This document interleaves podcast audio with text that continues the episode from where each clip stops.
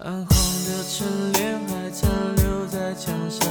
依稀可见几个字岁岁。Hello，大家好，欢迎来到新一期的文化有限，我是大一。我是超哥，我是星光，哎，大家好，今天特别开心啊，又请来一位好朋友跟我们一起录串台的节目，欢迎小黄鱼播客创始人婉莹。欢迎欢迎欢迎欢迎欢迎！大家好，大家好，文化有限的朋友们，大家好。这创始人说的，我心里一咯噔。小黄鱼播客很多听播客的朋友都非常喜欢啊，一个叫博物志，另外一个呢叫哈利波克，还有一个叫蒙台傻利，对吧？我说对了吧？对的，其实我们有一个曾经寄生在博物志里面的叫做不时尚的节目，最近独立出来了，也更了几期了。叫什么？就不时尚就是讲时尚的，讲穿搭的。哦，就叫不时尚。对，嗯，几个潮人，大黄老师领衔。好，有兴趣的朋友回头都关注一下这几个播客啊。那我们先跟婉莹做一个快问快答，让更多朋友熟悉一下你，好不好？好，第一个问题，你是谁？一句话介绍你自己。呃，我是小黄鱼播客的制作人，你平时有什么兴趣爱好？特别多，但是主要都是围绕宅在家里这个前提展开的。你的主业和爱好在生活里比例各占多少？最近这段时间，我的主业占比过高，非常的不健康。我希望能够在未来这段时间把主业往下调一调。最近已经几乎占到了九成吧。哦，嗯，下一个问题，你认为一个人最有魅力或者说最吸引你的优点是什么？呃，我是有一点那个智力盲目崇拜的。呃，就是啊你要懂得很多，然后我跟你聊天，我总是能觉得能从你身上学到一些东西，或者是得到一些新的想法。但同时呢，非常重要的是，我很喜欢那种发自内心的很谦逊和善良的人，就不会因为自己很厉害就觉得老子天下第一，那个是我不太能接受的一种。对，比如说罗翔老师吧，嗯，嗯呃，是反例吗？不不不，就是罗翔老师是我喜欢的正例，就人家又懂，但人家又很好，就是这种。嗯嗯，好，明白明白。下一个问题，你认为一档优秀的播客需要有什么特质？呃，首先要特真诚，然后呢，稍微有点特别，嗯呃，不需要什么干货。就这个特别是你能跟别人有些不一样的东西就好。我们好几个嘉宾来录这个问题的时候，提到播客的特质，都提到了真诚，特别巧。嗯三五环上次刘飞跟我们录的时候，他也说就是真诚。对嗯对，好，那下一个问题，你认为一座城市最重要的是什么？呃，我觉得既然是城市，那它就是要便利，秩序非常的好，文化活动非常的丰富，以及什么都有，嗯，嗯高度城市化的城市。好，下一个问题，你最近一个比较艰难的决定是什么？我决定过完年回老家学驾照。啊，好的好的，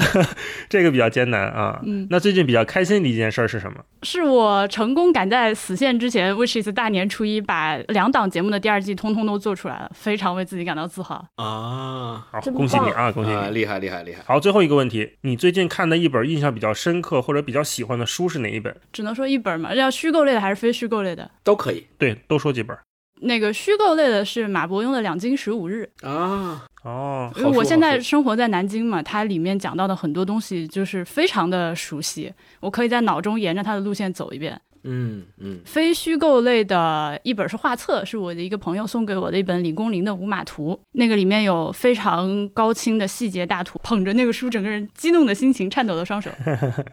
还有一本非虚构类的是《傅雷家书。啊，哦，我把人家这个书信集算成了非虚构写作。嗯嗯嗯 嗯，这没毛病没毛病，没毛病，好，那快问快答结束了之后，我们进入正题啊。今天其实邀请婉莹来，是我们一起读了一本，也是关于城市或者是基于城市书写的一本书，就是王占黑写的《小花旦》。是的，我们一起读了这本小说集，都觉得很喜欢，所以今天就邀请婉莹来文化有限，我们一起来聊聊这本书。刚开始呢，我先简单介绍一下这本书的大概情况，然后我们再请我们几位主播依次的聊一聊。好，呃，王占黑，我不知道大家熟不熟悉啊？她是宝珀理想国文学奖第一届的首奖获得者，是一个在上海生活的女孩。她这本《小花旦》呢，是她的第二部作品，第一部叫做《空想炮》，第二部是《小花旦》。《小花旦》这本书是在理想国出的。那这本书讲了点啥呢？请超哥给我们主要介绍介绍。这本书其实是一个小说集，呃，里边儿有六个故事，分别有短中篇和短篇。这六个故事发生的背景应该都在上海。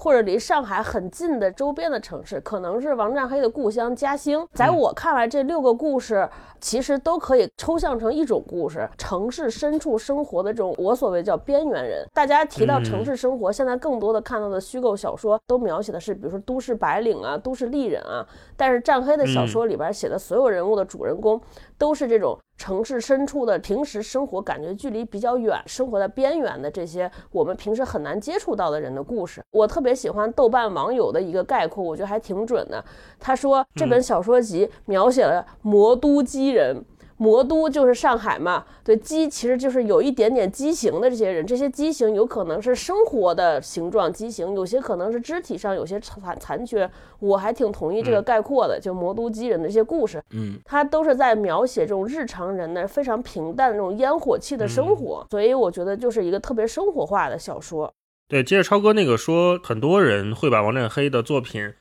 理解为他在描写边缘人，但是他好像也回应过类似这样的说法，从来不认为他写的是边缘人，因为这些人就是在他的生活的主体之中。对我们之所以认为他们会被冠以一些所谓边缘人的称号，也是因为我们平时看的都是《三十而已》啊，看的都是《小时代 》这样，似乎是。我们以为的主流话语体系下面的都市人的生活，但是恰恰是王占黑笔下的这些人，可能才是中国普遍的中位数的人，他们平时生活的样子。对，所以。我倒是不认为他是描写边缘人，而是说他在描写自己的生活吧。我觉得是这样啊。嗯嗯嗯嗯。接下来再请星光老师给我们介绍介绍王占黑是一个什么样的人，为什么会写出这样的东西？哦，我接着大一刚刚说的边缘人这个问题，王占黑其实他自己曾经在一次访谈中回应过这个事儿。他说的就是他没有刻意的去描写这些人，把他当做边缘人。我们会发现，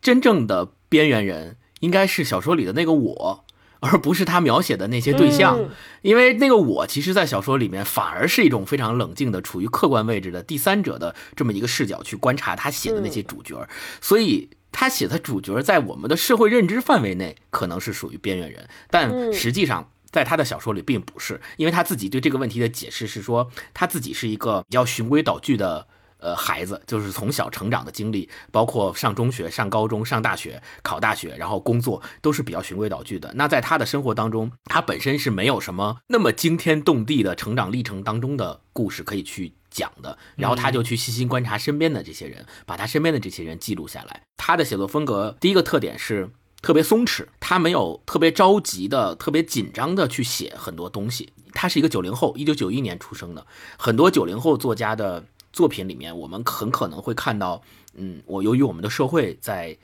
快速的向前发展，然后我们每一个人其实都是社会中的一份子，我们螺丝钉也好，对吧？然后社畜也好，那我们在这个过程当中，我们会有很多的焦虑在这里面会有体现。但是在王占黑的文字里面，我们看不到这种焦虑，我们看到的反而是一种特别松弛下来的感觉。他描写上海的那些呃老社区里面的这些人，开理发店的各种人物角色的描写，让你感觉不着急。就是讲故事，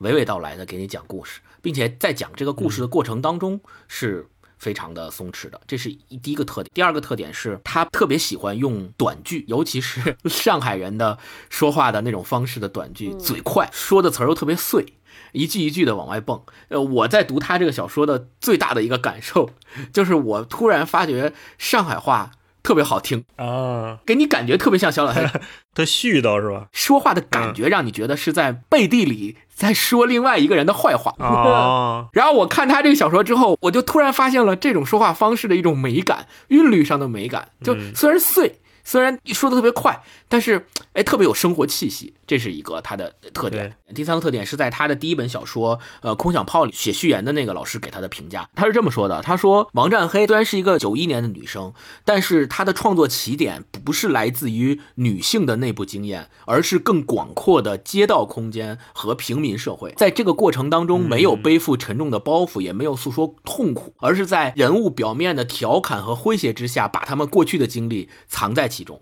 这个是给他的文风的一个评价，我觉得这个评价还是归纳的非常好。嗯嗯，刚才星光说到那个上海人说话说方言特别好听，婉莹就频频点头。嗯，因为婉莹平时在南京嘛，离上海也不远。你看这个书的时候，你有没有这种整体的感觉？感觉怎么样？呃，首先上海话和南京话是完全不是一个体系的。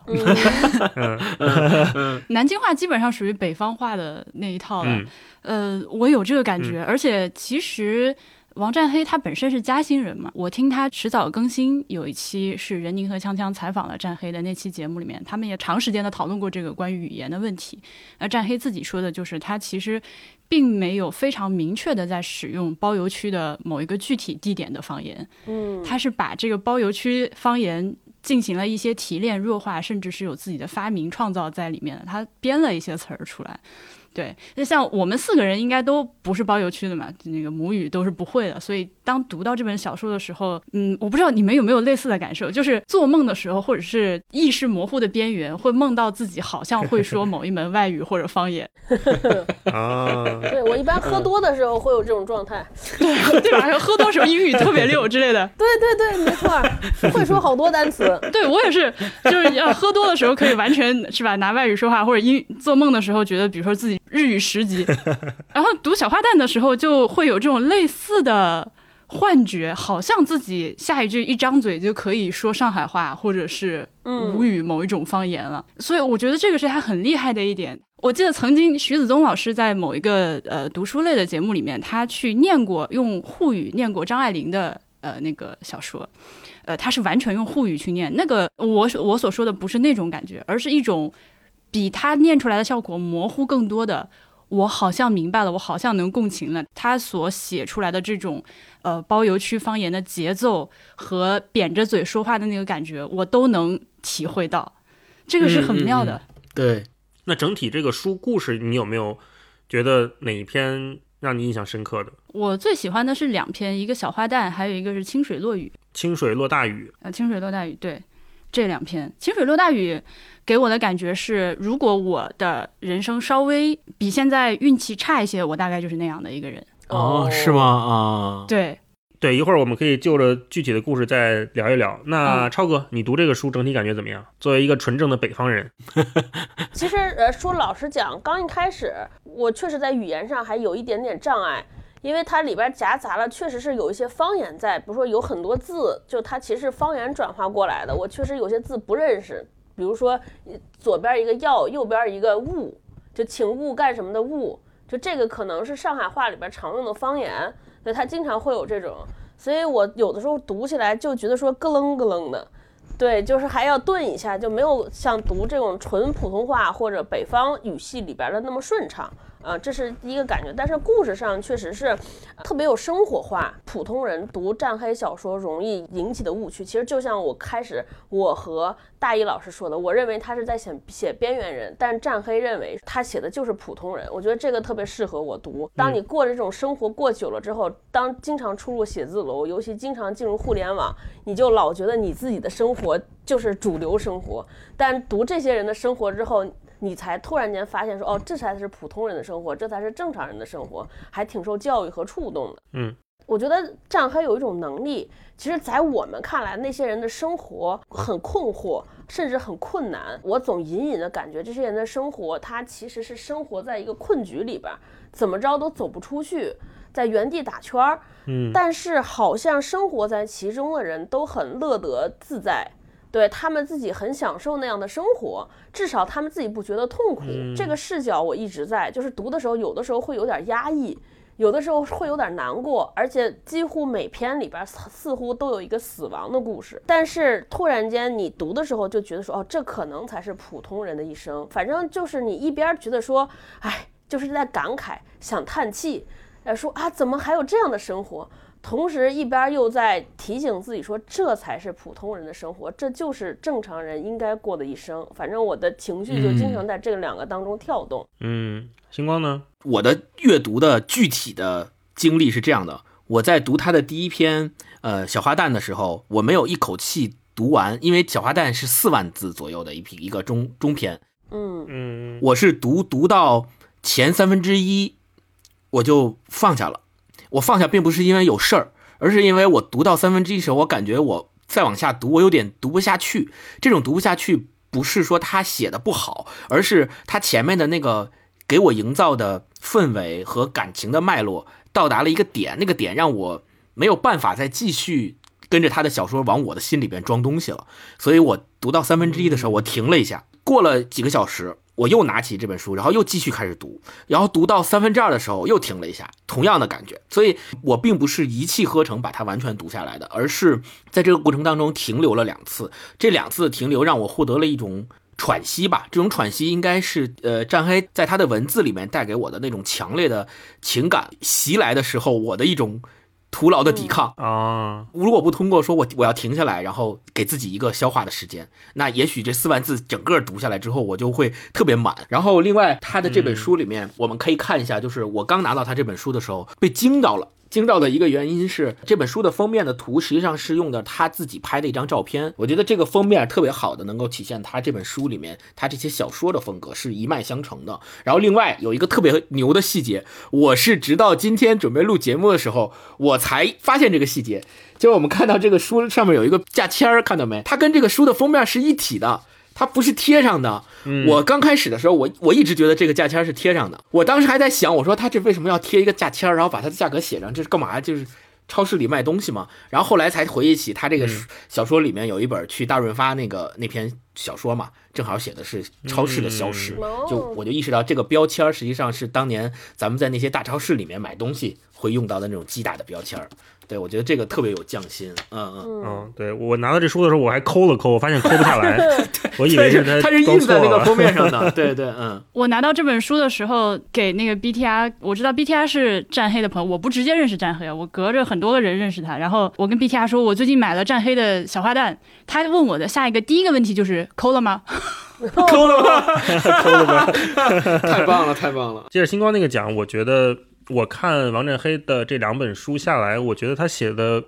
视野越来越大了。在看第一本《空想炮》的时候，我觉得他是在写小区、街道和巷弄，对，在写这个小区。那在看《小花旦》的时候，我觉得他好像在写上海这座城市，对，和一些更广阔的人。他从街道里面走出来，走到了这个城市当中去漫游，脱离了他原来特别熟悉的生长的那个巷弄。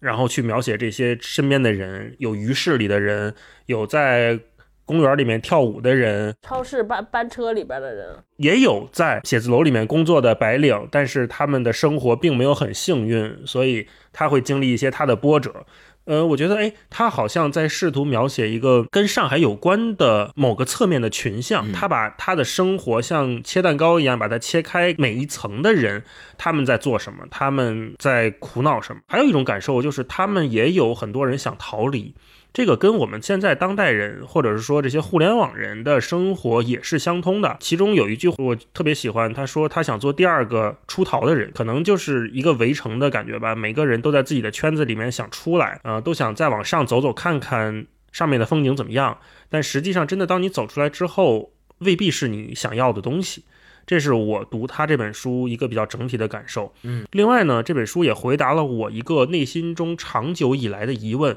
就是。当我们一直认为城市越来越无聊之后，我们还能不能在城市里面书写，或者我们还能不能再书写城市？嗯，王占黑给了我一个很好的信念感，就是说，哦，只要你的眼光够细致，或者只要你的笔法够精致，你完全可以继续书写你喜欢的这座城市。他给了我这个信心，这是我读他这本书整体的感受。那我们接下来可以就着这个书的故事再随便。讲一讲啊，这个小花旦是他其中一篇故事的名字，是个同名小说。呃，另外他还有五篇，一个是去大润发，是讲这个去超市坐班车的故事。另外呢，还有一个叫黑鱼的故事，是讲卖鱼的。然后还有一个讲清水落大雨，这个就是刚才婉莹说比较喜欢的那一篇，就是也是我刚才提到的，它比较接近当代都市人这种写字楼的生活，写的是这个。还有一个是痴子，就是痴呆的痴，嗯痴子。还有一个叫《潮间带》，它是由这六篇小说组成的一个小说集。那我们现在就可以讲一讲你最喜欢哪一篇，然后跟大家介绍介绍。婉莹，你先开始呗。好，呃，其实整个这本小说的话，我读下来，我可能有点拐回刚刚问题啊，但是我想谈一下总体的感受。他有一种我个人所不具备的细致和温柔。我是非常粗线条的一个人，所以当我读到他这种。嗯，写作的时候是很蛮新鲜的，而且有一种抚慰内心的感觉。就像你们说的，它是那种小环境里面人际交流的一种感觉。而且我是《空想炮》和《小花旦》两本书几乎是连着一起看的，中间就停了几天。呃，所以这两本书目前在我的脑子里其实是一本书。你能看到一个呃嘉兴的小姑娘在原来的小区里面，然后后来到上海去上大学。小花旦这第一篇讲的就是她去上大学，由小花旦这个人物穿起来的嘉兴和上海两地，然后慢慢的这条线索又越来越走向上海，更加的上海的这样的一个故事。而且我不知道为什么我在读这两本书的时候，脑子里面一直在播放那个福禄寿乐队唱的《玉珍》那首歌，非常的温暖，非常的有力量，又很催泪，但是又不是悲伤。的那种气氛一直在蔓延着这个书里面，而且对于我个人来说，它每一个故事里面几乎都有关于死亡的问题，嗯都谈到了的这个情节。嗯、但是我家就是从零八年以来一个人都没有死过，所以我的成长过程是没有什么太多死亡经验的。然后这就让我心里面好像一直悬着一个东西，因为我觉得他所描写的很多情节对我来说是一个越来越迫近的预演。比如说在养老院里的一些画面的时候。我觉得，哎，这个好像对我来说，可能就是这几年的事情了，有一种很奇妙的感觉。很多篇小说里面写到的那种，呃，非常小范围的，嗯，那种温情的故事，或者说是邻里之间的或者家人之间的一些矛盾，是我从小到大非常嫌弃的一种东西。我不屑于去观察这些，我不屑于去讨论这些。我想把我的精力和眼光放在我认为更有意思的事件和人上。然后突然间有这样一本书放到我面前，它是去事无巨细的描写这些我以前觉得非常无聊的事情。然后你现在很我不是要回去学驾照吗？我觉得我学驾照的这段时间可以作为我的一个观察练习。哎，那说到这儿，我其实有一个小的问题想问婉莹，嗯。就是我可以这么理解，就是这本书它所描写的那些人物和故事，在你的生活经验之外的，对吧？对。嗯，不准确，对这个回答不准确，应该说仔细想想都有，但是我从前从来没有认真的以就是王占黑的这样的一个细腻的程度，以及真正的关心去关心过这些人，去观察过这些人。明白。嗯，所以当你看到了他的书以后，你才意识到，实际上这些东西长久的就在你生活当中有，但只是没有细致的去观察并且留意它。所以刚才我想问这个问题的初衷，就是想知道，假如真的他所描写的这个东西跟你的生活就是在你的生活经验之外的，没有过过多的交叉和接触的，那你当时是怎么样接触到这本书？我觉得就每个人的生活都有它的重点，那可能我们平时在都市里生活，你的生活重点不在这上，但是不代表这些环境和这些周围的人它不存在。嗯每个人读这个王占黑的作品，他都能感受到的，就是他能帮我们。掀开了一块地图，就跟玩游戏开地图一样，就是那个东西它一直在，只不过是被你遮蔽掉了。那通过这本书，你把那个东西掀开，你能看到这里面还有别的风景，不一样的地方。婉莹还继续说，对，继续说说吧具体的就是最喜欢的哪一篇？嗯应该就是清水落大雨。你要说有什么情节，篇它真没什么情节，啊，她就是一个别扭的女人。别扭的，而且年纪跟我差不多的 包邮区小城市，然后嫁到上海，一开始以为自己挺好，然后发现好像不太行，但是也没有什么出口，就这么混着过。嗯互飘，对，最后以为要去初中同学会见一个小时候喜欢的男生，但是也没有去。就是其实就没有什么情节，整个这个小说在我心里面有很多写的非常好的地方，讲讲，最戳到我的一个地方是李清水，他跟她先生两个人，呃，坐在一起聊天，然后她先生听了之后，末了缓缓地说：“你觉得适意就好，你觉得随意就好。”李清水听进去了，这句话和母妈的“不行啊，老李的一样的都不一样，不控制，不放任”。李清水觉得好，李清水觉得不好的时候，是从这句话的重复中听出了敷衍的味道，但他想的是不能改了，无法再改了，他得尽快有个新家。但是他这句话就是太过于真实，我甚至觉得这个李清水可能，我为什么刚刚说只要我稍微，因为我现在是一个婚姻非常幸福的人，我人生中可能前面那么多年的不顺和运气不好，都在这件事情上给我攒回来了，哦就是卡玛的平衡。所以我就想，如果我遇到一个嗯不像 HB 这么好的人的话，我我说我可能就是这样的，我的我的脑回路跟他是一模一样的。嗯，对于自己父母的那个别扭，嗯感同身受。对，嗯，嗯，超哥呢？超哥有没有哪篇让你印象深刻的？我最喜欢的一篇是最后一篇，嗯，哦，潮肩带，对整个小花旦里，我特别喜欢的就是他的一种态度。他你说他是在书写苦难吗？或者书写痛苦吗？没有，甚至他情节也不是很强。他把这些呃曲折和苦难也好，用一种特别轻微、轻描淡写的笔触一笔带过，你觉得很轻。我觉得就这个能力特别厉害，我特别喜欢。然后在这个潮间带里边，我觉得这个事情在我看来是体现到极致了。就潮间带的故事讲的其实是一个单亲家庭的里边一对母子的关系。我觉得他在母子关系里边就写的那种，就是他们俩之间的那个默契，互相能理解、互相有默契的那种感情的那个边界感，写的特别妙。就是因为他们其实生活很苦，他母亲也不是一个能力特别强的女性，所以呢，他只能带着儿子通过寻找一段一段关系。有些关系呢，其实是因为他母亲需要找一个经济上的靠山来接济他们的生活；还有一些关系呢，其实是母亲在情感上有强烈的需求，辗转于一段一段的关系，但是每段关系的结果都不好。都不是很好，有的时候是母亲被人骗，有的时候呢是因为经济上的附庸关系结束了，他母亲很识相的和对方离开了。这个小说的主角呢，第一人称我，他是一个儿子的视角，他来观察母亲，他其实对母亲的生活有不解。但是呢，他觉得非常能体谅母亲的这种选择，我觉得就写的特别妙。就里边既没有怨恨，好像也没有撕扯，也没有嘶吼，他就是默默的观察着。然后他和母亲之前保持了一个非常微妙的距离。然后到最后，他有一天突然间碰见了母亲的老情人，然后他们俩的有一段对话，他所有的对话都是欲言又止。点到为止，哎呀，我觉得那个度看的时候就特别妙。最后有一个结尾，我特别喜欢，就是他母亲又找了一个年轻小伙奔向幸福了。就其实这个男生在他看来觉得非常不合适，呃，也是一个用我们现在话说一个特别不靠谱的男的，可能又是一个渣男，但是他也没和母亲说。然后呢，他就觉得哦，母亲要去奔向幸福了。到最后到了上海之后，他母亲好像突然间醒悟了，但是醒悟的那一刹那，他妈就跟他说了一句话，说嗯，婚今天不结了，就这么几个字，他也没有这种。一母亲向他吐槽这个男友多不幸啊，到底他们俩之间发生了什么故事，他也没有问，他妈也不说，就说了几个字，说啊婚今天不结了，哦就收住了。然后我就非常喜欢这个尺度，我觉得啊太会写了。星光，我特别喜欢的其实是去大润发，因为我曾经有过一段时间，就是在上大学的时候，也是当时住校嘛，也是一个人在外地，然后宿舍里面的呃四个人一起，嗯，我们每周的周五晚上有一个例行的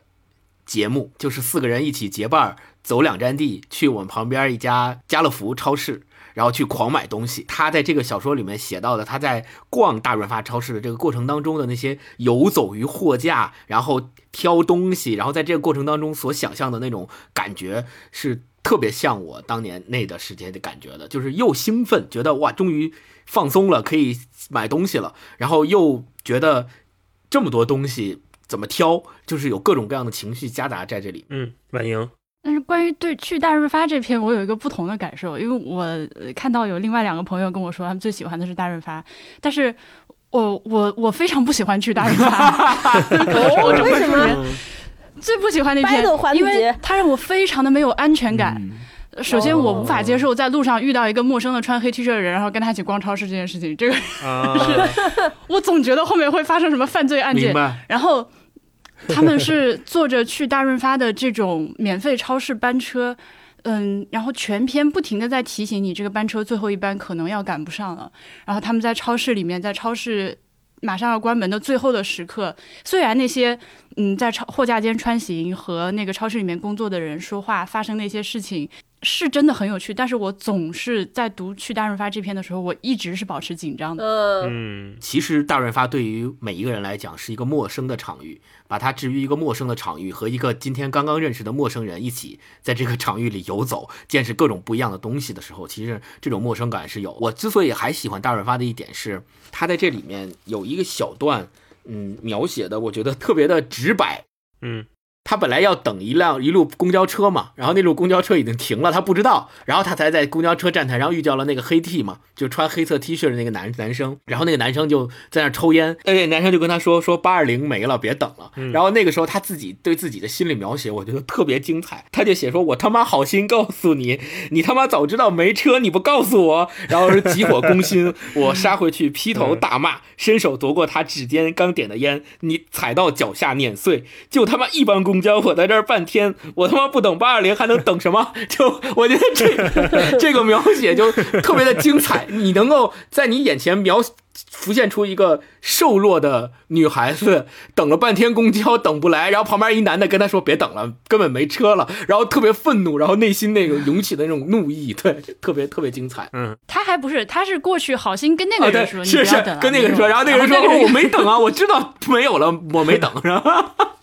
对 特别有意思啊。继续跟着说大润发这一个，我里面也有一段我特别喜欢的，就是他在写写字楼和宝塔的一段描写。啊啊啊！对，他说，写字楼和宝塔一样，下大上小，所以在地面咫尺相对的，到天上却遥遥相望。又因为空中无所阻挡，人眼勉强能看清一些对岸的轮廓。每天的不同时刻，无数块透明玻璃窗后面的人来来去去，灯光时亮时暗。我见过有人撕纸，有人接吻，有人哭着打电话，有人甩了别人一巴掌，还有人走进会议室，先泡咖啡，然后把咖啡倒入沙发，悄悄离开。但我从没见过有人望向我。这好像是他在写字楼里面的一段观察，然后我就想起来我自己，我们公司那个厕所，就男厕所那个吹手的位置，它有一个窗户，窗户正好能看到对面的居民楼那一溜，正好是他们这个户型的厨房，所以有的时候，比如说我晚上五六点的时候去上厕所，比如冬天天已经完全黑了，然后你就似乎有了一种他描写的那种所谓的上帝视角，你就能看到一溜的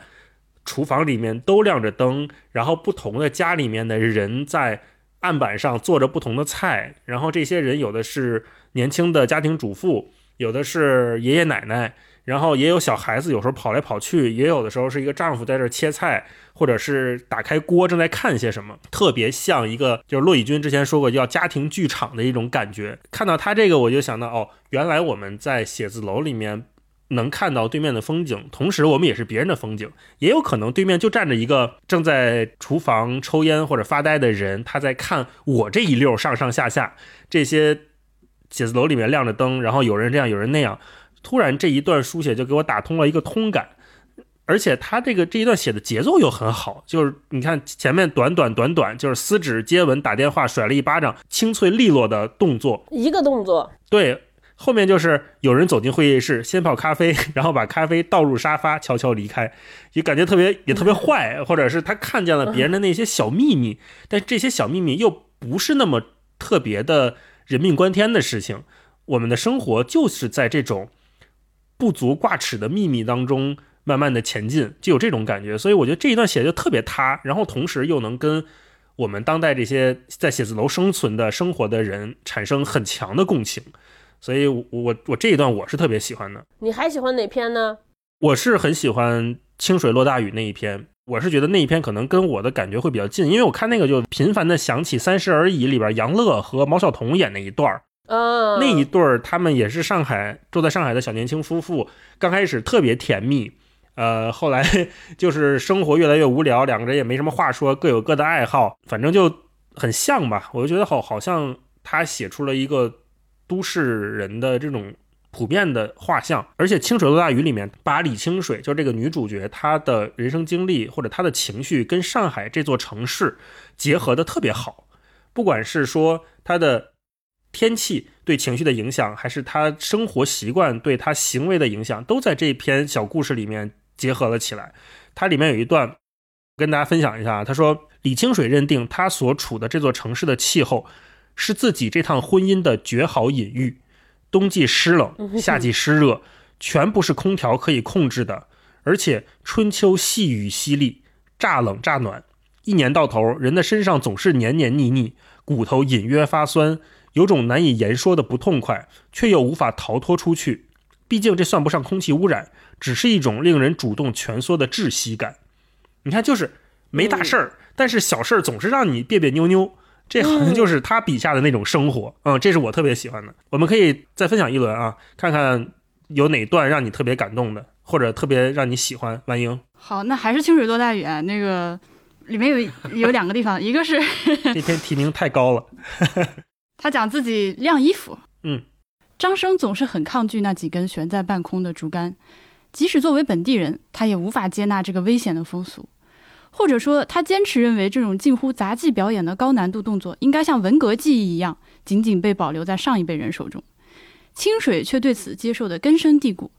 衣服挂上去，不锈钢夹子夹好，甩起前半段，防止被窗台弄脏，屏一口气伸出去，像刺杀敌人那样戳破楼外的空气，一杆进洞，然后是整个白天的彩旗飘飘。嗯，因为我现在就是这个窗外就是这个状态，邻居们都是。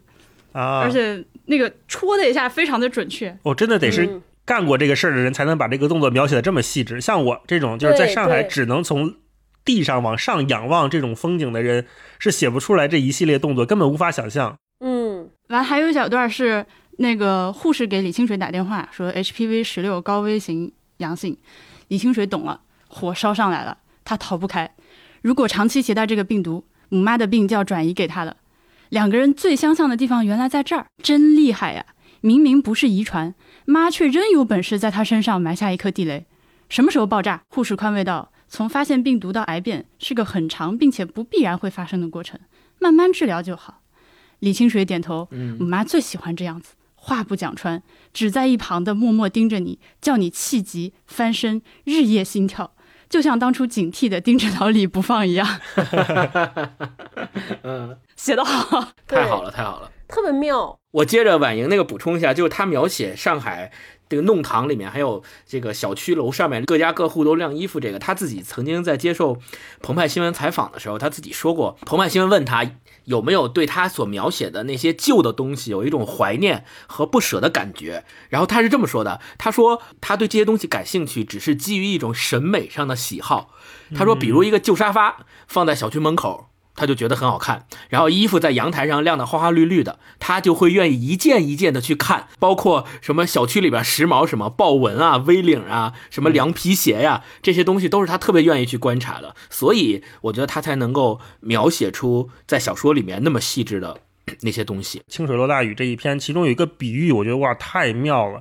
我记得我们聊夜晚的潜水艇那一期里面有说过，说陈春成他会写缆车是山间缓慢波动的念珠。念珠。对，在清水落大雨这一篇里面又有一个我觉得非常精彩的类似的比喻。他说高架是城市的餐盘传送带，他把被工作掏空的人送回去，又把饱满的人从家里送往写字楼。而李清水是食堂吃剩的餐盘，在缓慢的传送带上等待进厨房接受清洗的改造，排队是个漫长的过程。我看到这儿，我真觉得绝了，就怎么能有这么精妙的比喻呢？嗯，来，超哥继续。我也说一个比喻吧，这这一轮既然都是比喻，我觉得有两个地方比喻还挺好玩的。一个是就是小花旦里边也是，他在比喻这些城市里边快速在翻新建筑，就拆除旧的建新的。他有一个比喻，他说旧马路上的建筑就像他们各自的路名所代表的城市，正进行着新一轮景观更替的建设。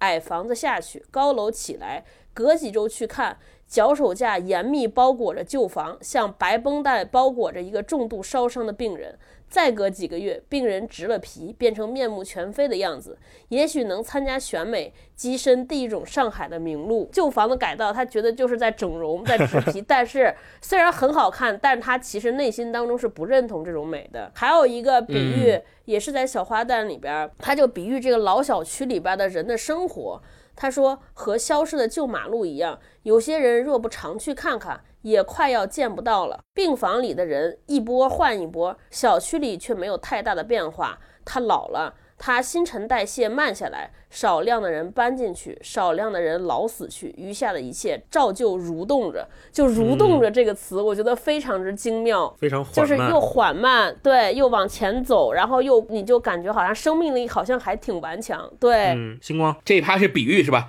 那我也来一个比喻，不只是比喻了，让我有一种联想。你看，在他的李清水这一篇里面，他在最后他写到，他说他觉得城市的边界打通了。他持续往后游，往后游，一直游到自家楼下，老李和小胡楼下，游到母妈楼下。母妈把衣服串在一起挂出来了，仿佛城市被打通，然后他在城市里面去游动的一个比喻。然后我们再回到黑鱼的故事这一篇里面，我们看到他也描写了最后时候有一个游动，他是这么说的：他在水里伸展时所要寻找的身影，在日光折射下发生了扭曲。他笔直往前游，游向对岸，一心想游到强真身边。整个过程也是在描写他游动的过程。描写东北的小说里面也经常会用到这个意象。嗯，班宇的《冬泳》也是。所以让我觉得说，哎，这些写的特别好的作家们，就是好像是说游动啊，特别喜欢这种感觉。那我们再来一轮，婉英。啊，好，有的，嗯，太多了。我这个书已经被我贴成了一个小彩旗，嗯、小花旦吧。我整本小说集里面第二喜欢的一篇小说。你可以用我们北方人所不会的那个腔调来，我们可以用北方人臆想的 包邮去的人的口气来，但是实际上根本不会。小花旦一到，隔壁几个病人就醒转来了。他们头发乱乱的，倚在门口等。小花旦在走到尽头的半封闭阳台上摆了摊，一个一个的替。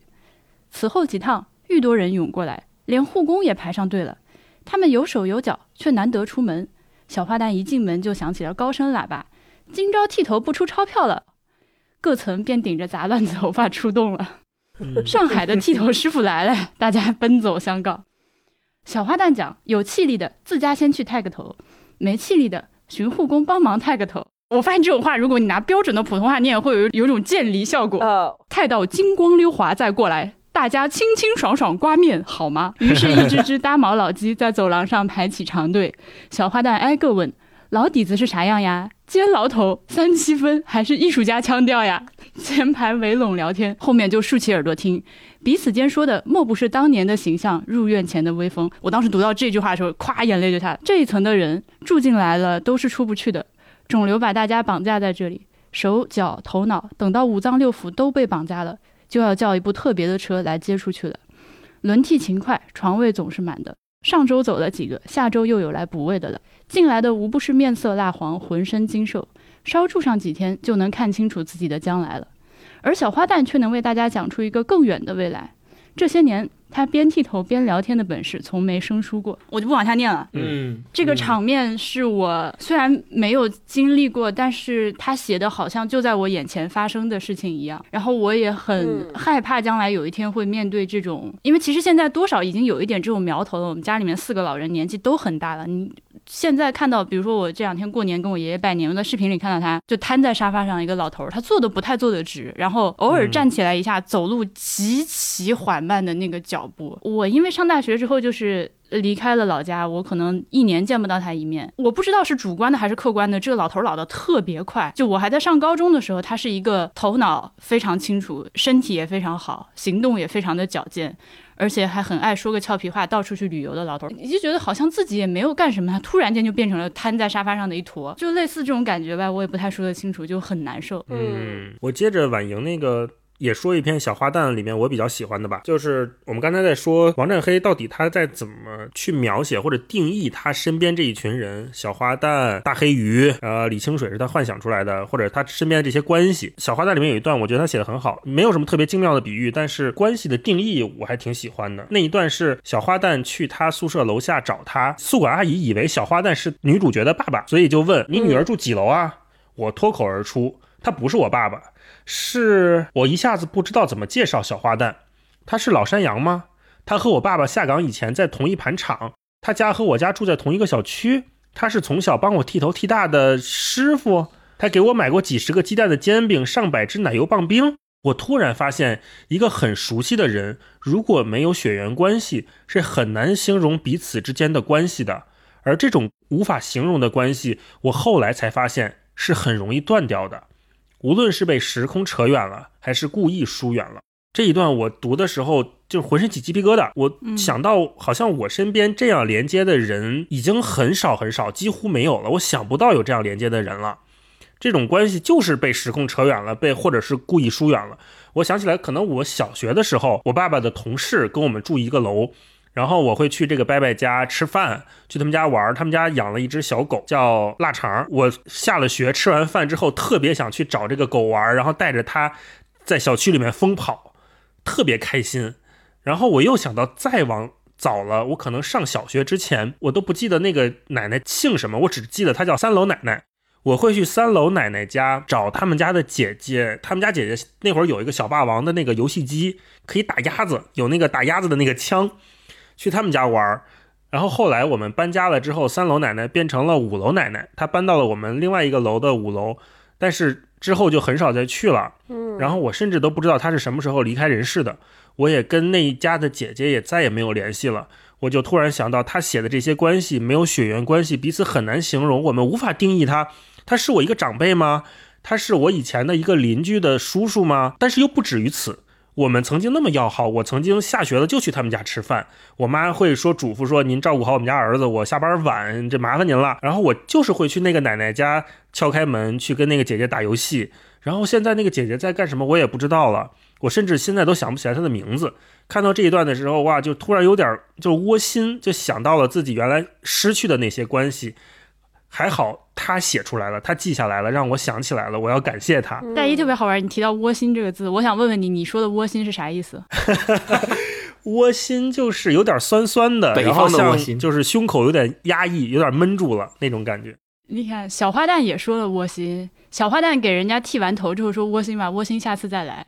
那应该不是一个事儿。对 对是，啊对是他的意思是是很满意的。对，舒服吧，心里舒服吧，舒剃的好了，下次再来。他是就他就这个啊就窝心这个词特好玩。北方和南方的用法不一样，是给时代留下印记这件事儿，实际上王占黑自己也曾经说过，就是他为什么喜欢写这些老的东西、老的物件、老的社会关系。他的回答是，他并没有想要给这个时代留下什么印记，或者是给人性留下什么印记，他没有这么大的野心和想法。他只是想把他的爸爸和他的爷爷他们生活的那种环境记录下来，对他们有一个交代，给出一个认真负责的作品。这个是他的回答。他说，我们很多人在童年一直成长到现在，自己的长辈、爷爷、爸爸、奶奶、妈妈，他们会告诉我们很多当年他们是怎么生活的，他们吃过什么样的苦，以及他们有过什么那些被传奇化了的故事。这些故事是我们从小听到大的。王占黑说，现在是到了该交作业的时候了，就是在现实生活中啊，占黑的父亲。和他的爷爷也都不在了，对，所以他在写这些小说的时候，他们是还在的，他就预感到他们总有一天会在自己生活之中消失的。他要把他们的东西记录下，让他的作品能够替这些人去说话。最后这一趴想分享的一个，就是也是呃小花旦吧，因为这本书毕竟是叫小花旦嘛。我觉得他写的特别生动的一点就在于，他特别的把上海话里面的那些。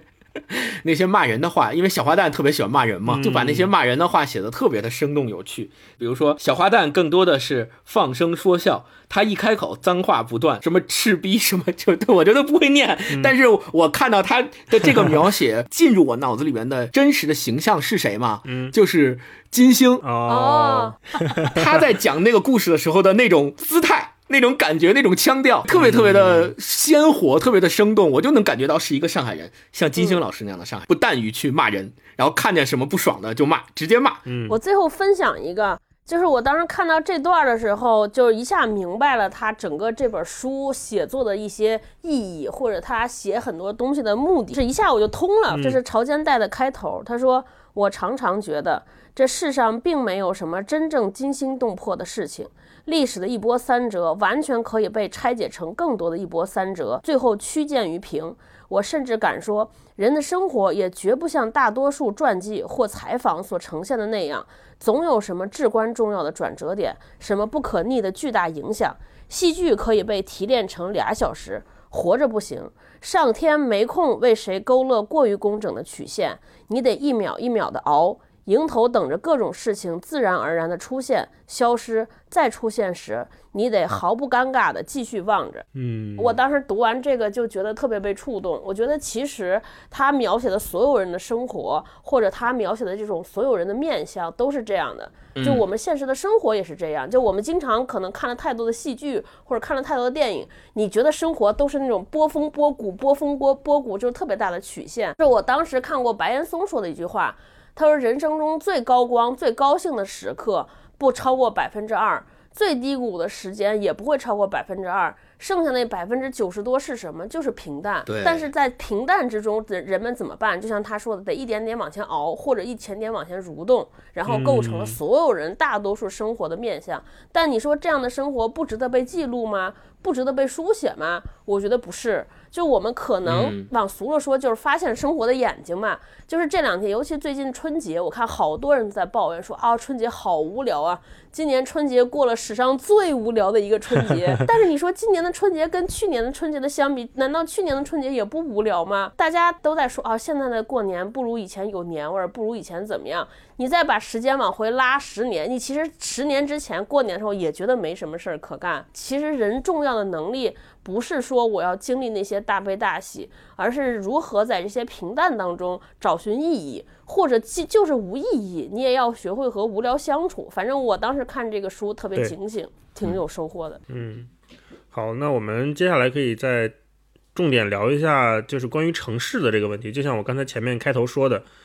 王占黑》这本书，它给我一种很强的城市感。那这种城市感，它可能体现在于刚才我们都在分享的，他对呃上海弄堂的描写，他对晾衣服的一个动作细致入微的拆解，他对这种湿热闷热的空气。跟生活的关联，他会把它写得非常的细致入微。这种感觉我很久没有在现代或者是比较年轻的作家身上看到了。就像我在前面也提到的那个问题，城市真的是越来越无聊吗？我记得王安忆说过一句话，他说城市无传奇，嗯就是我们理解的城市，它可能是老舍笔下的北京，那是有故事的，或者是西西笔下的香港，那是有诗意的。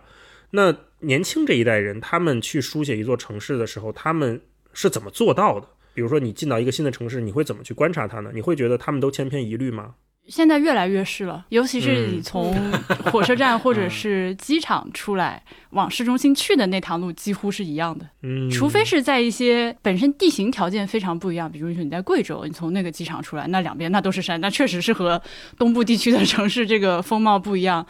不然的话，包括甚至像成都，我都觉得从成都的机场出来往那个市中心开的这趟路，和什么南京啊什么就没有区别，反而是越是小地方，越是相对来说比较有意思。比如说，我就去年我觉得印象很深刻，去了温州那个城市，除了楼盘就是楼盘，没有别的东西，是住宅楼盘。啊，它可以憋着一口气从。因为你知道，别的大城市都是说，你从呃机场出来之后是旁边是那个新兴的住宅楼嘛，然后到了市中心开始出现各种政府机关啊、老的建筑群啊什么乱七八糟的。温州是憋着一口气，从头到尾全部是住宅楼，只 只有那个江中间的那个小景区是不一样的。特我特别要控制自己一点是，你要在观察的时候不抱猎奇的心态。嗯这个是我觉得是非常难的。呃，经常是在去一个地方之前，比如说。如果说现在第一次去重庆，今天的一个呃年轻人第一次去重庆的时候，他可能对这个地方除了山城和吃辣之外的，印象还有赛博朋克了，还有什么嗯，对吧？网红打卡点，对对对，你要控制自己内心的这种预设，然后再去看，其实是一件越来越难的事情，因为你没有特别新鲜的东西了。任何一个城市你去之前，你预先知道的信息都已经太多了。我可以分享一个我最近几年发现一个还挺管用的小妙招，就是去任何一个城市，我之前跟婉莹感觉特别像，而且有点失望，就尤其你会觉得现在的城市建得越来越像。说个题外话，刚才婉莹不是提到温州吗？你知道，就是我有一次去鄂尔多斯，你想鄂尔多斯离温州得有多远？然后去了鄂尔多斯之后，我说哇，怎么感觉建的跟温州一模一样？就是鄂尔多斯，你想是个草原城市，没有什么水，然后据说就是领导人就说我要建一个那样的大桥，好像跟温州的大桥很像，啊我就觉得非常像。我找到一个办法，就是去两个地方，一个是去他们的早点摊儿，就是你早起的时候，啊而且不要去那种大众点评上搜的。对，就是你就去个街边的巷弄，然后进去吃早点，然后你就坐在那儿听大家说什么，这是一个特别好的办法。还有一个是去夜市，就也是嗯不要去那些餐馆，然后去夜市坐在那儿喝酒，然后听邻桌是什么。我就这两个有特别深的体验，一个是去安徽，也是住了 Airbnb 跟朋友，就去黄山，然后那 Airbnb 的房东是一个特别爱旅游且特别热心肠的叔叔，他就告诉我们去哪儿哪儿吃饭，然后早上我们就去早餐点儿，好听到那些人用当地的话在聊一些当地的新闻或者家长里短，那一刹那我就突然就觉得哦，这个城市原来是这样的。嗯，然后还有一次是在晚上夜里边，就在广州，也是找一个路边摊去吃宵夜，然后听到隔壁人说话，还就打起来，虽然语言也不通。啊对，但是就是讲话很大声，一会儿干杯，一会儿又打架，哎呦，我就觉得就特别热闹。那一刹那，感觉好像跟这个城市融入了一点点，嗯，特别有意思。对，其实我跟超哥有点相像，我到一个新的城市，不管是国内国外，我最喜欢的一件事就是，只要不是大家集体行动的时间，我特别喜欢自己从出发的地方随便走，就是漫无目的挑那些小路、小巷子去走，然后去看周街边的这些店铺、这些业态，业态看这些人，然后听他们在干嘛，看他们在干嘛。去国外的话，就是专门会去他们的菜市场去看他们卖的那些东西。第一是新鲜，第二是能够看到他们的生活状态，哪怕我听不懂他们说的是什么，但是我融入他们进去之后，能够感觉到生活的气息。超哥刚刚说到，王占黑在描写每一个人的生活的过程当中，我们会发现，在他们看似失败的生活背后，都是有对生活的不妥协在里面的。我还是觉得不应该把他们叫做边缘人，或者是对他们的生活定义为失败者，这个是有点刺痛人的一种标签了。王占黑也没有在他的书里面渗透出任何对他们生活的怜悯，对他们经历的同情，而就是以一个平视的视角去记录他们，去描写他们。对，我觉得王占黑是不戴任何有色眼镜在跟他们对话的。那我不知道为什么大家都愿意把他们叫做边缘人，这个我觉得是一种主流话语的霸权，不代表说你现在有话语权，你站在这个舞台上，你就认为你的生活是主流的，那些人就是边缘的。这种思维，嗯不管是在我们都市人，还是说在整个国际视野上面，这个很有问题。顺着刚才超哥那个说，超哥会去逛早餐摊儿和夜市，我就突然想到了郝景芳写的《北京折叠》。嗯嗯，这获了雨果奖很有名嘛，我觉得很多朋友应该也都看过。他就是讲一个呃未来的世界，人口已经放不下了，那就是分嗯白天和晚上两波轮流在这个城市里生存。那这个折叠就是所谓城市有点像 EVA 里面，白天白领上班，街道巨干净，对吧？然后晚上开早餐摊的呀，开夜市的人再把他们唤醒，然后白天那波人下去睡觉，然后晚上我觉得才是一个城市真正。它还活着，他还有灵魂的时刻。对，白天就是工厂流水线，对，白天就是那些大厂、写字楼、工厂流水线巨干净、一尘不染，但是毫无生机。晚上才是一个风华正茂的丛林，感觉那个才是城市的精神和魅力所在。那我觉得我们可以最后再再随便聊一聊，就是关于城市的描写，有没有哪个作家或者是哪一段让你特别印象深刻的？刨去王占黑关于上海的描写不说啊，我先抛砖引玉，我就想起来骆以军老师讲过一个故事，他也是引述当年阿成和木心的一段对话。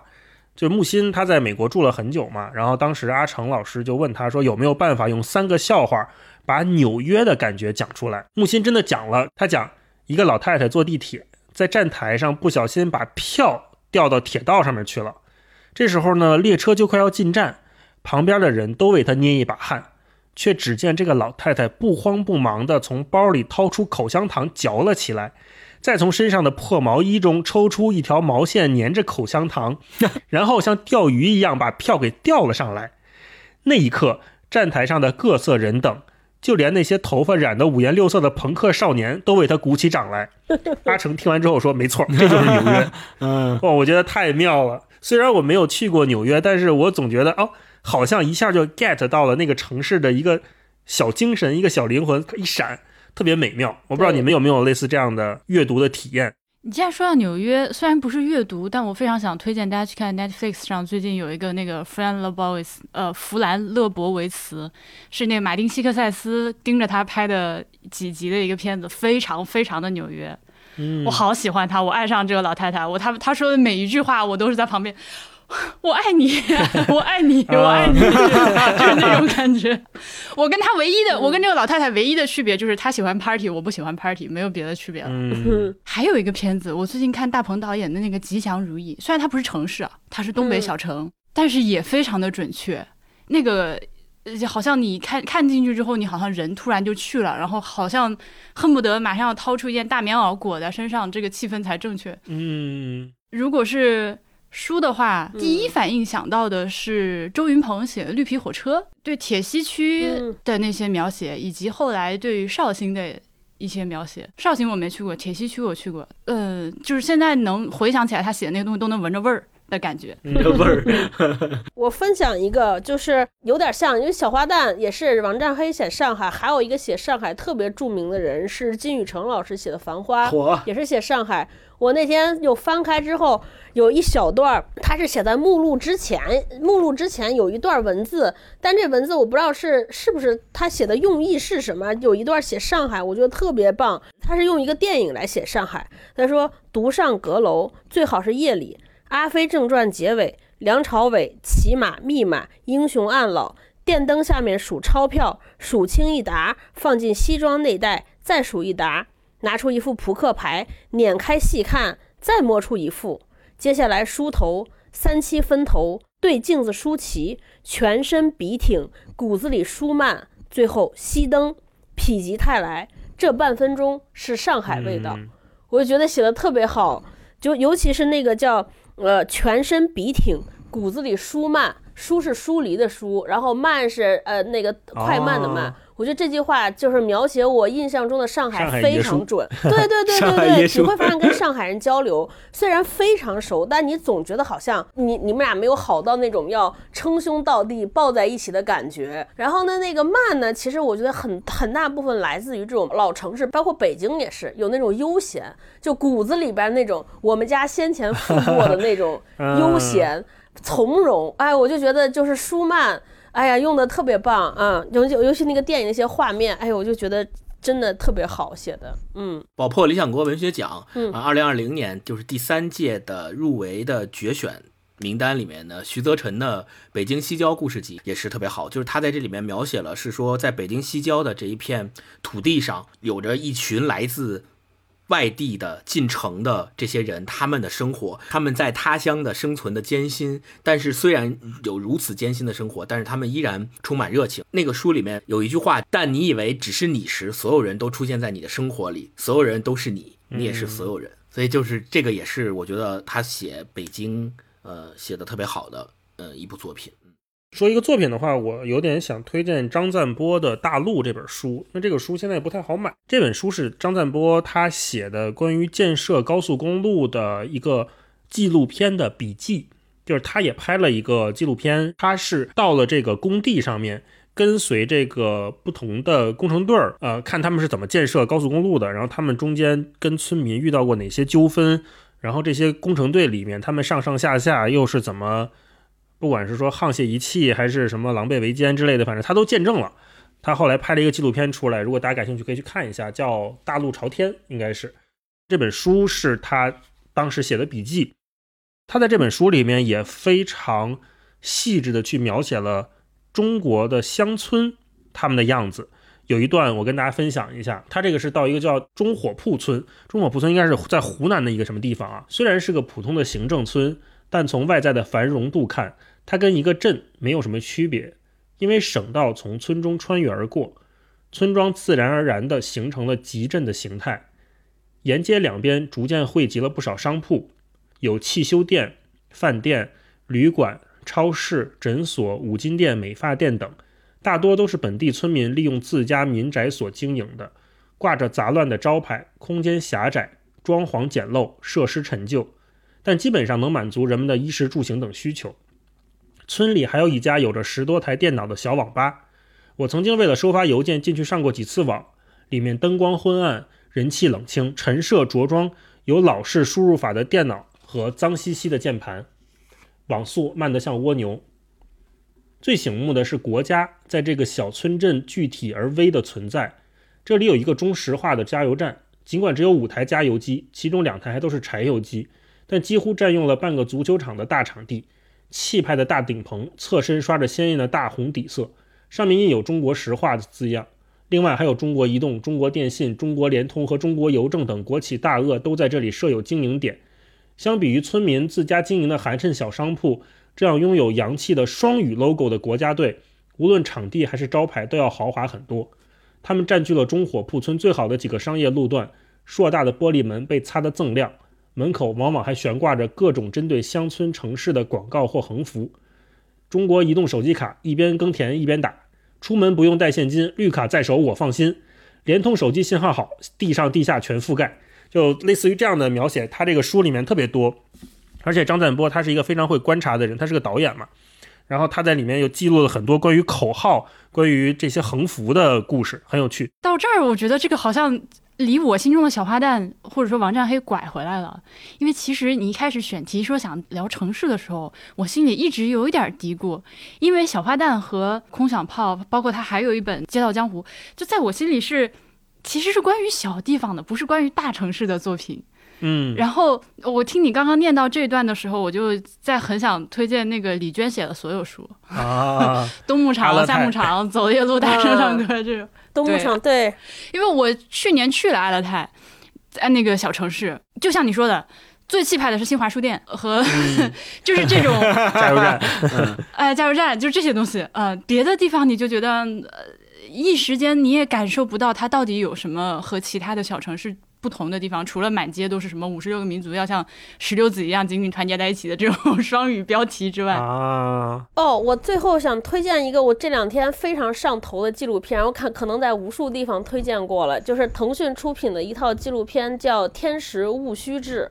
就这个可能和我们这本书还有呃婉莹刚才说的吉祥如意有点像。就这个纪录片一共只有六集，它其实是分别在六个不同的地方，而且也都有大城市也有小地方。导演组蹲伏很长时间拍的一套纪录片，每每一集大概一个多小时左右。这个纪录片很和我们大陆出的纪录片不太一样，虽然它的画面非常之精美，但是它里边没有旁白，然后也没有故事。就是静静蹲在一个地方看这些人的生活。最长的一个一集片子，他们应该是跟拍了六百零一天，也就是将近两年的时间。就是里边有一集叫台魁巷，我觉得和今天小花旦里边描写的这些故事非常像。就台魁巷它是福福建省底下一个市辖区的一个一条巷子，就是也是一条里弄，它在这儿。描写了这个弄堂里边几家人的生活，也是有高龄的人在去世，有修钥匙的，有卖膏药的，然后还有一些几几家人弄在一块儿，还有推车卖串串香的，就这些人的生活，呃，就非常之烟火气，非常之平平淡淡，有柴米油盐，有争吵。然后有家长里短，然后看的非常好。我就最近因为可能过年，我就看这些，突然觉得说这才是生活。就我每天讨论那些什么九九六这些的，我觉得根本不是生活，那个就是机器。对，就这些才是生活。你能闻着，就像婉莹说，能闻到闻到他们气味儿，就这些锅里边炒的什么菜，对这些人身上出的汗水的味道，就反正就是迎面扑来，我觉得就特别好看，非常推荐。嗯，大城市里的小地方，星光有什么推荐的吗？嗯，我没有了。我刚才推荐了《北京西郊故事集》，然后如果要再推荐的话，再扩展一点，就是从二零一八年开始，宝珀理想国呃文学奖已经举办了三年了，然后二零二零年的奖也已经颁出来了。这三年的奖，其实大家都可以按图索骥去看一下，他最终进入决选的五部作品，其实都是非常好的作品，非常好的作者写的，但最终。获得首奖的每年也只能有一个嘛。那如果你觉得来不及看的话，可以先把二零一八年、二零一九年、二零二零年的三部首奖作品先看一下，然后再扩展到每一年的进入决选的五篇作品。那我最后再推荐一个电影吧。我最近跟霹雳在家，我们看了一个叫《孤味》的一个电影。就刚才说到，在城市里面的人他们的生存状态，这是一个台湾拍的电影，《孤独的孤，味道的味》，它是有点像。那个《饮食男女》的现代版，或者是说女版，因为《饮食男女》是父亲跟几个女儿嘛，这个孤味她是一个老太太跟几个女儿的生活，很像小花旦给我的感觉，就是没有那种特别大的矛盾。当然，他这个故事是从一个，嗯，就是他们家男主人的去世讲起的，讲这个人去世之后，这几个子女团聚到了这个老太太身边，然后发现。他们家的这个老爷子当年是怎么出轨的，然后怎么 怎么把钱骗走，然后又乌龙什么之类的这一系列的故事，它是很淡的、很慢的在讲这个故事，然后把每个人的心思状态刻画的非常细腻。如果大家有兴趣的话，可以去看一下《孤味》这个电影，我推荐这个。嗯，这也是奈飞出品。好，那我们是不是今天就先聊到这里？非常感谢婉莹来跟我们一起聊《小花旦》这非个书，常开心希望有机会我们常来聊天儿。没问题，好，那我们今天就先聊到这儿。拜拜。大家记得去订阅《博物志》《哈利波特》和蒙台傻利，还有不时尚。对，好好好，那我们今天就先到这儿，拜拜拜拜拜拜个晚年拜拜拜拜拜拜。要怕角落下，起风了，该回去了。你看，你看，所有过往都在这儿呢。大世界